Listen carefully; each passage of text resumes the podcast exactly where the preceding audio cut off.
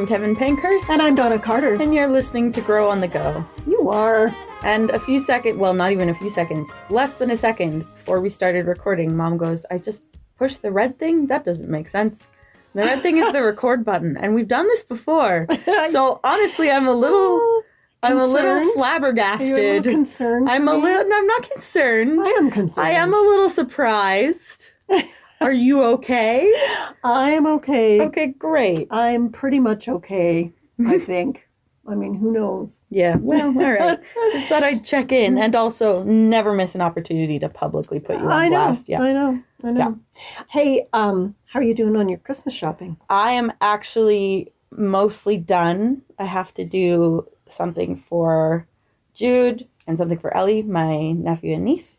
Um, They, they pretty much have all the things. and and and there's really no losing with a gift for them. So No. they don't have super strong opinions on many things at this point. One of Oh, them's two. Well, Jude, Jude does. does, but like it's easy. If it has wheels or like is a drum or like a musical instrument, he's into it. Hey, that's what I'm getting. I know, I've seen it. package of musical instruments. so I've- don't get. Oh, I didn't realize there was a whole package. Oh yeah, Okay, there's well, all the oh, things in there. There's a flute and a tambourine and a guitar. And a Goodness, kid's gonna have his own band. Yeah, Yeah, so like he's pretty easy to figure out, and Ellie is like, very little. uh, yeah, well, she's long, but she's a baby. She's like three She's months still old. Still a newborn. Yeah. yeah so so that's easy but for the family i've got everything i'd like to get something small for everyone on my team and i don't know what that's going to be yet but Nice. yeah so i'm uh, the the stuff that usually stresses me out is done Good for you. And you've got this week off too to i do get the other stuff and I,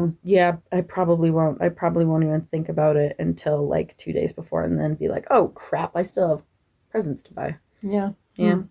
Well, I still have some stuff to do. It really threw me off being in Mexico in November yes because, you know, when you're on a beach, you're not really thinking about Mm-hmm. about Christmas. It just doesn't I mean, maybe Scott is in Yeah. Australia, that Yeah. makes sense, Yeah. but that doesn't make sense here. Anyway, um so what about what what are some of the best gifts you've ever received or some of the worst?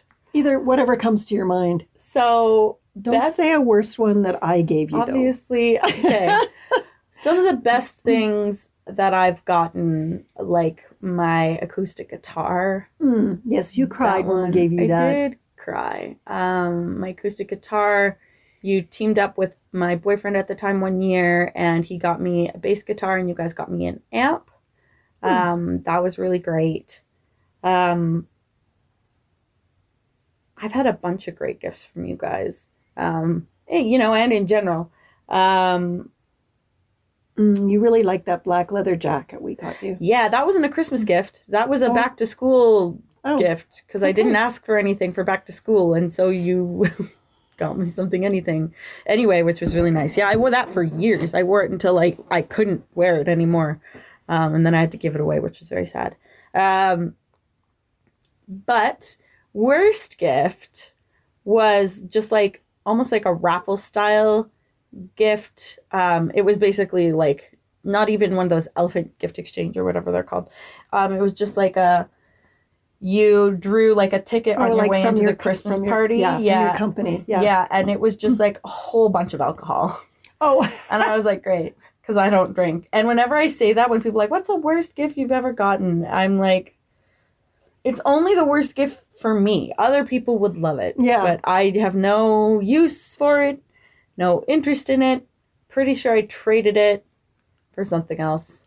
And maybe I gave it to you. I don't know. That makes you sound like an absolute lush. You entertain occasionally. I actually have some things in my pantry that I have absolutely no idea what to do with because I'm not into cocktails and stuff. Really. Not really, no. You'll have a little bit of fireball on occasion, but When I have a cold, especially, I love Oh, yeah? having fireball when I have a cold. Yeah. Anyway, we don't need to be talking away. about that. Um, well, I just like the cinnamony feeling Hmm. g- going down when you're all plugged up. It's quite wonderful. okay. Anyway, um, Um, how about the most creative wrapping? Have you ever received a gift that was wrapped in a a really fun or totally ridiculous way? Probably something from Kendall.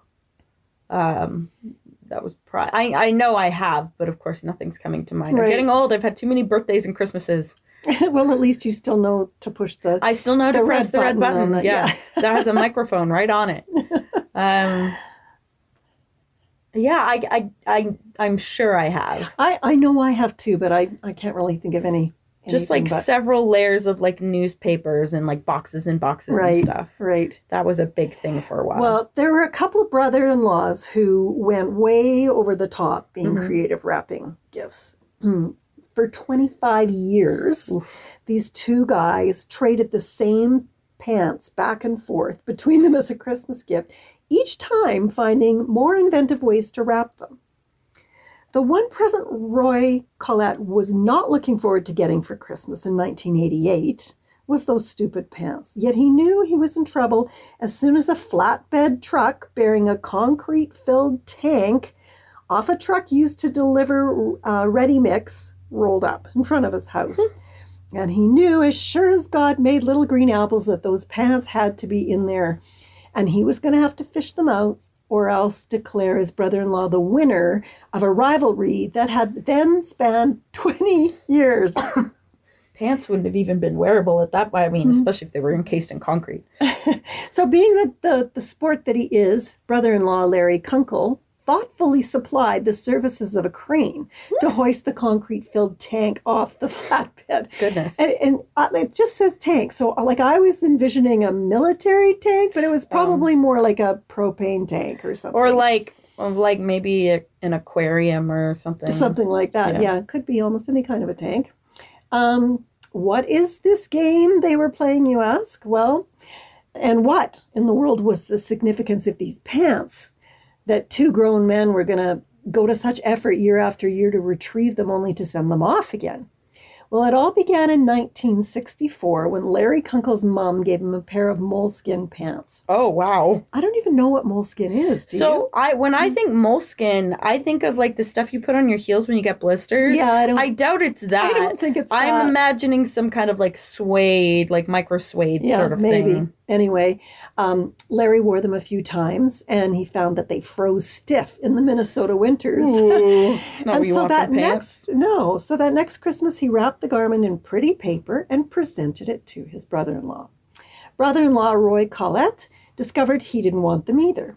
He bided his time though until until the Christmas the next Christmas, and then he packaged them up and gave them back to Kunkel.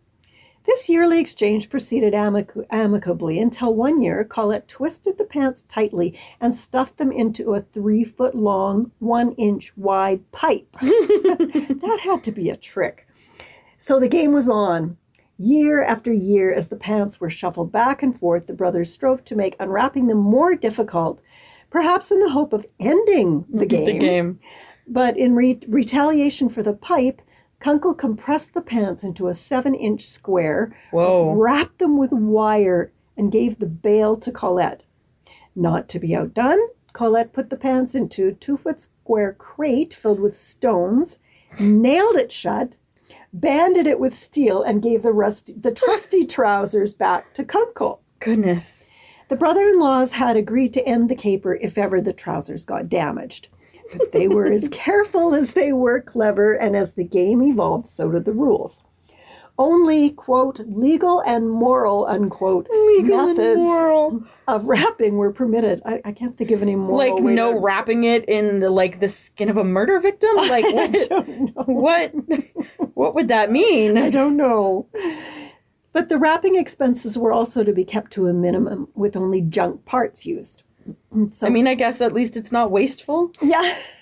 so Kunkel next had the pants mounted inside an insulated window that had a 20 year guarantee and shipped them off to Collette. The shipping had to cost a fortune. Goodness.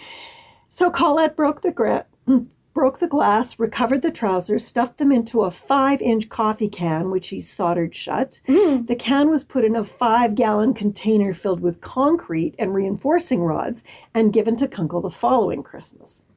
Kunkel installed the pants in a 225 pound homemade steel ashtray made, oh. made from 8 inch steel casings and etched Collette, Collette's name on the side. Collette had some trouble retrieving the treasured trousers, but succeeded without burning them with a cutting torch. Goodness. Yeah. So then Collette found a 600 pound safe and hauled it to Viracon Inc. in Owatonna, where the shipping department decorated it with red and green stripes, put the pants inside, and welded the safe shut. The safe was then shipped to Kunkel, who was the plant manager for Viracon's outlet in Bensonville. The pants next turned up in a drab green three foot cube that once was a 1974 Gremlin. oh. That was a car, by yeah. the way. Yeah. It was Yeah. your dad's first first car, I think. I thought he had a Maverick. Oh no, it was his first new car that he. Ah, yeah. I see. yeah.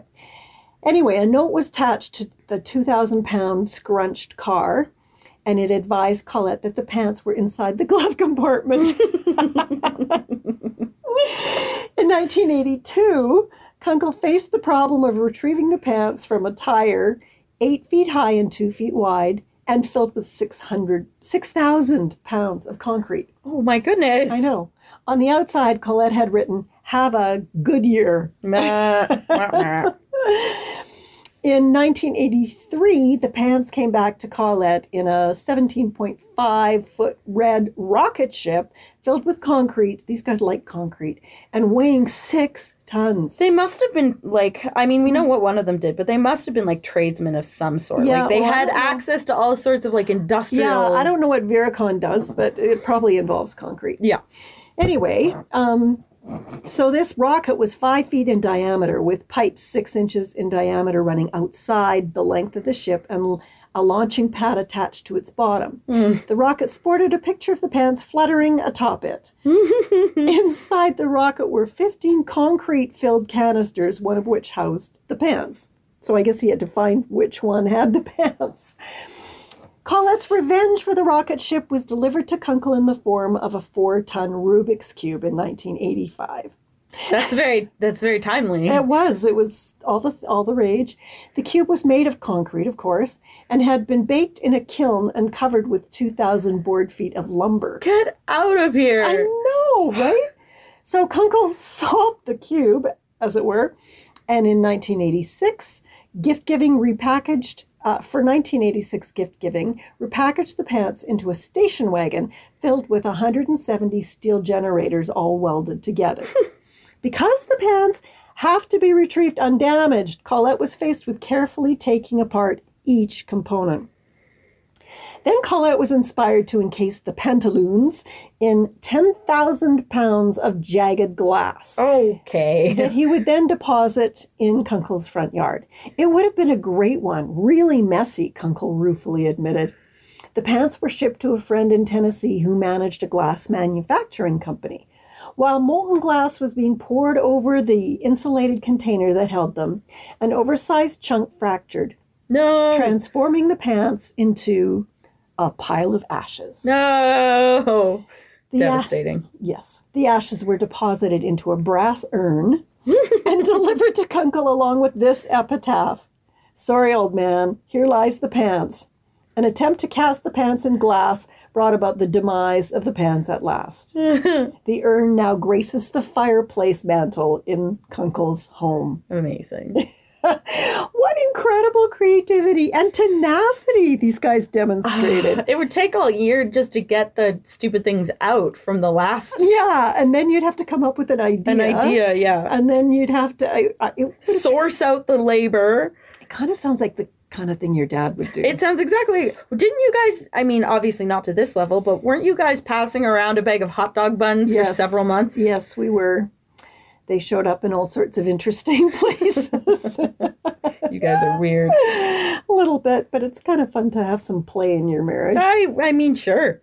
Anyway, Regifting hot dog buns to each other for no reason. Why Hmm. so, not? So here's the seamless transition you've all been waiting for. Yeah, I'm excited. God was no less creative in Okay. packaging the world's Messiah Well, in the womb of a peasant girl. I mean, sure. Okay. Yeah. Okay, I'm just going to keep going. Yeah, just it- roll with it. yeah. Let's not let it sit for too long. All right. All right. So Jesus is obviously the ultimate Christmas gift. Mm-hmm. But the most famous Christmas gifts ever after the Christ child himself would have to be the ones the wise men brought to Jesus, right? Mm-hmm. The gold, frankincense, and myrrh. In Matthew 2:11 it says, "And when they came into the house, they saw the young child with Mary his mother, and the wise men fell down and worshipped him. And when they had opened their treasures, they presented with him with gifts, gold, frankincense, and myrrh." And so last episode we talked about how there aren't necessarily three of them. Um, there were just three gifts. Three gifts, that's So- right. Could have been a whole cavalry.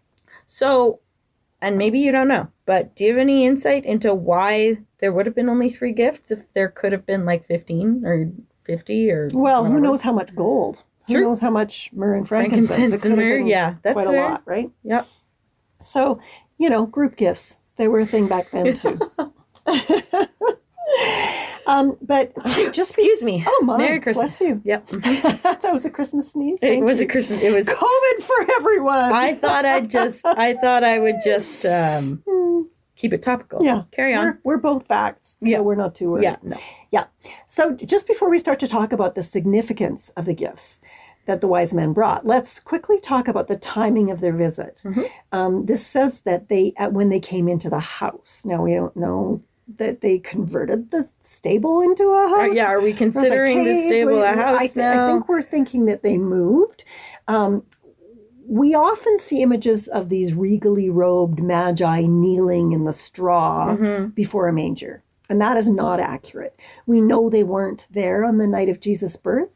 Other people hypothesize that it was two years later. oh wow. Yeah, because that's the age, age range of the children that Herod had killed in his effort to murder the baby Jesus. I see. I, but wouldn't they have gone back home?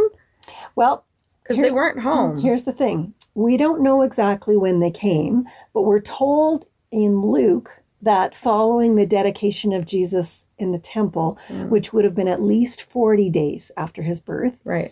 Mary and Joseph returned to their home in Nazareth. Yeah. So it's quite possible that the wise men were led by the star to Nazareth, Okay. but it's still unlikely that their journey would have taken close to two years. So probably the visit happened more than 40 days, but less than two years after Jesus' birth. Okay. That's about all we can um, do to pinpoint it. Would okay. Help me out here with a bit of a geography lesson. So Nazareth, bit of a ways from Bethlehem. Yeah, Nazareth is in Galilee, Yeah. whereas so Bethlehem's really close to Jerusalem. and how far did Herod's jurisdiction go? Um, I don't I, he, like he didn't kill all the babies. He just picked um, Bethlehem because that's where That's where the prophecy said that he would be born. Right. Fair. Okay, I'm with you. Sorry, Okay. I'm trying to fill in some gaps here. Yeah, good, good. So back to the gifts then. Yeah. All three gifts were typical and appropriate gifts commonly offered to a king. Mm. Right? Myrrh was often used as an anointing oil, frankincense as a perfume, Mhm. and gold, obviously, is a, a Is- valuable Is currency a shiny. Yeah. and a shiny. Uh, but the gifts had a spiritual meaning as well. Gold as a symbol of kingship on earth, Mhm. frankincense and incense. That's probably kind of obvious. Frankincense. Mhm, Yeah. Um, You know what's dumb? I never. I like. I knew it was like a fragrance, but like that never occurred to me. but it was an incense. I'm a dumb dumb. Yeah. Incense um, was a uh, incense is a symbol of deity even today. Mhm. Um, it's still used in worship in some religious traditions. And myrrh was an embalming oil. Yeah. Which is a symbol of death and I would say of Jesus' humanity. Mhm. So the gifts, you know, th- they were pretty significant. They meant something. And we get this from a document, um, this idea of what each of these things represented, um, that was translated into English titled Against Celsus, which um, was a major apologetics work by the church father Origen of Alexandria. It was written around 248 AD to counter the writings of Celsus, a pagan philosopher who had written a scathing attack on Christianity. So Origen wrote his paper to an audience of people who were interested in Christianity but had not yet made the decision to convert. In this document, Origen responds to Celsus's, Celsus's arguments point by point from the perspective of a Platonic philosopher. So, in the style of Plato is what I mean by Platonic, Yeah. not that they were just good. They were just they were just buds.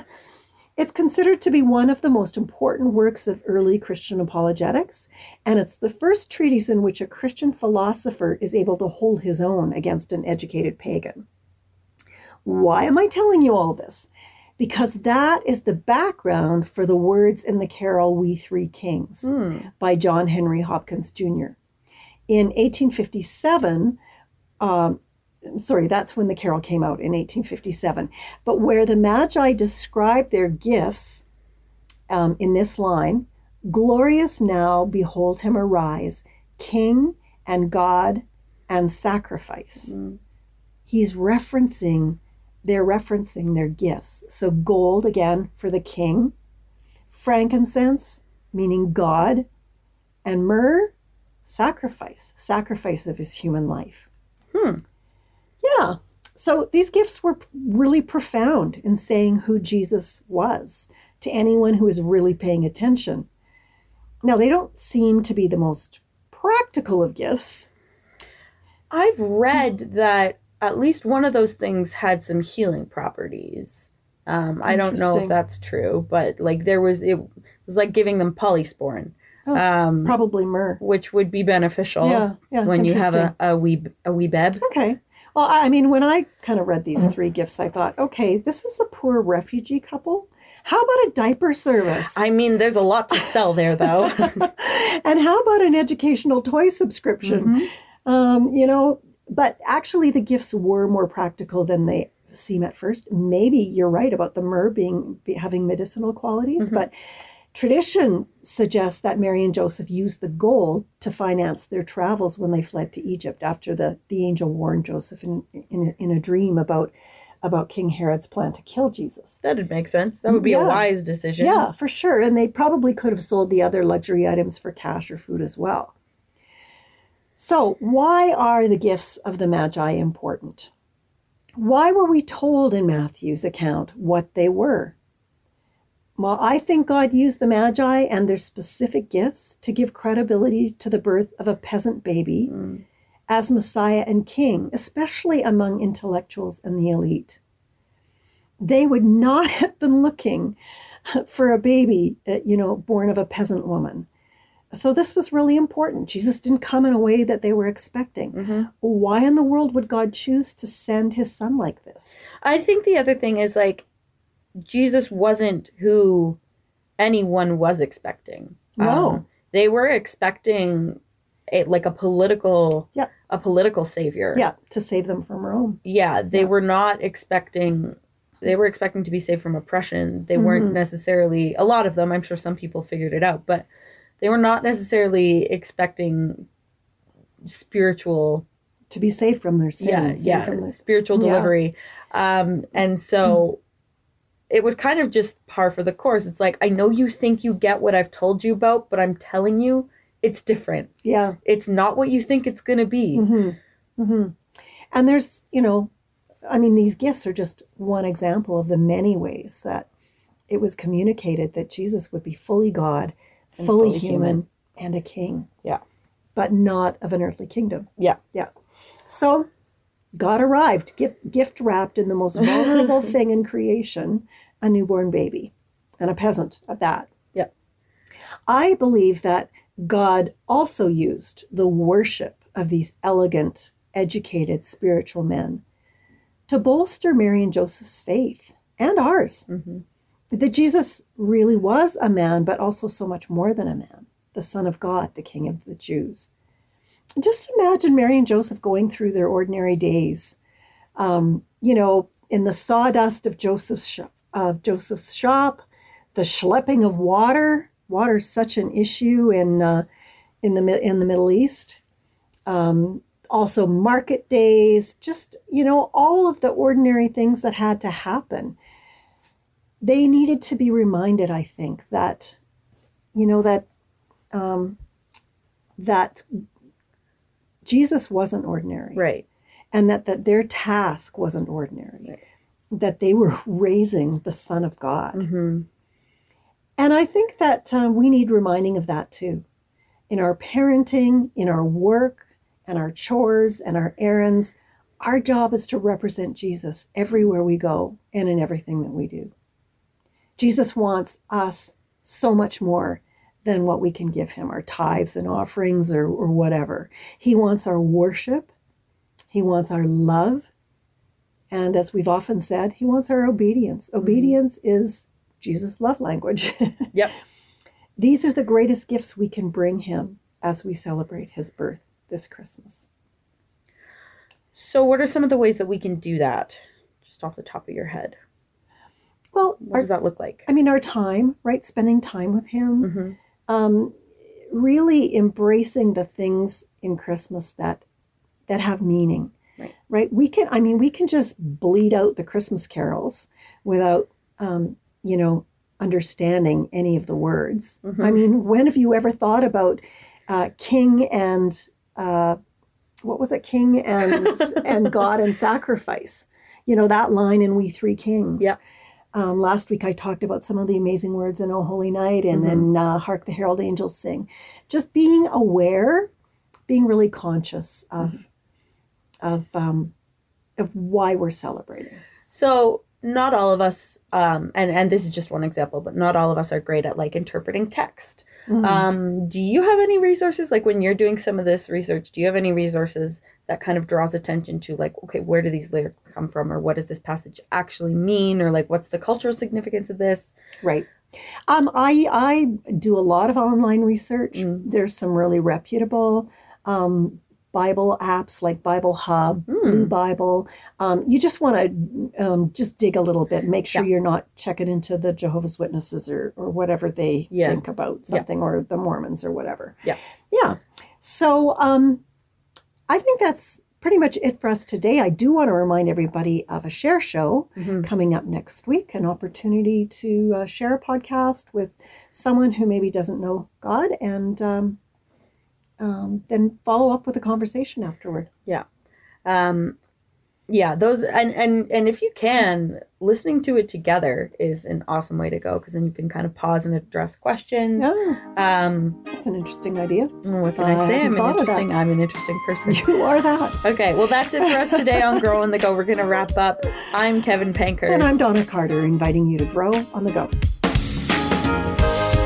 Thanks for listening to Grow on the Go. Share this episode on social media and find more great programs at faithstrongtoday.com.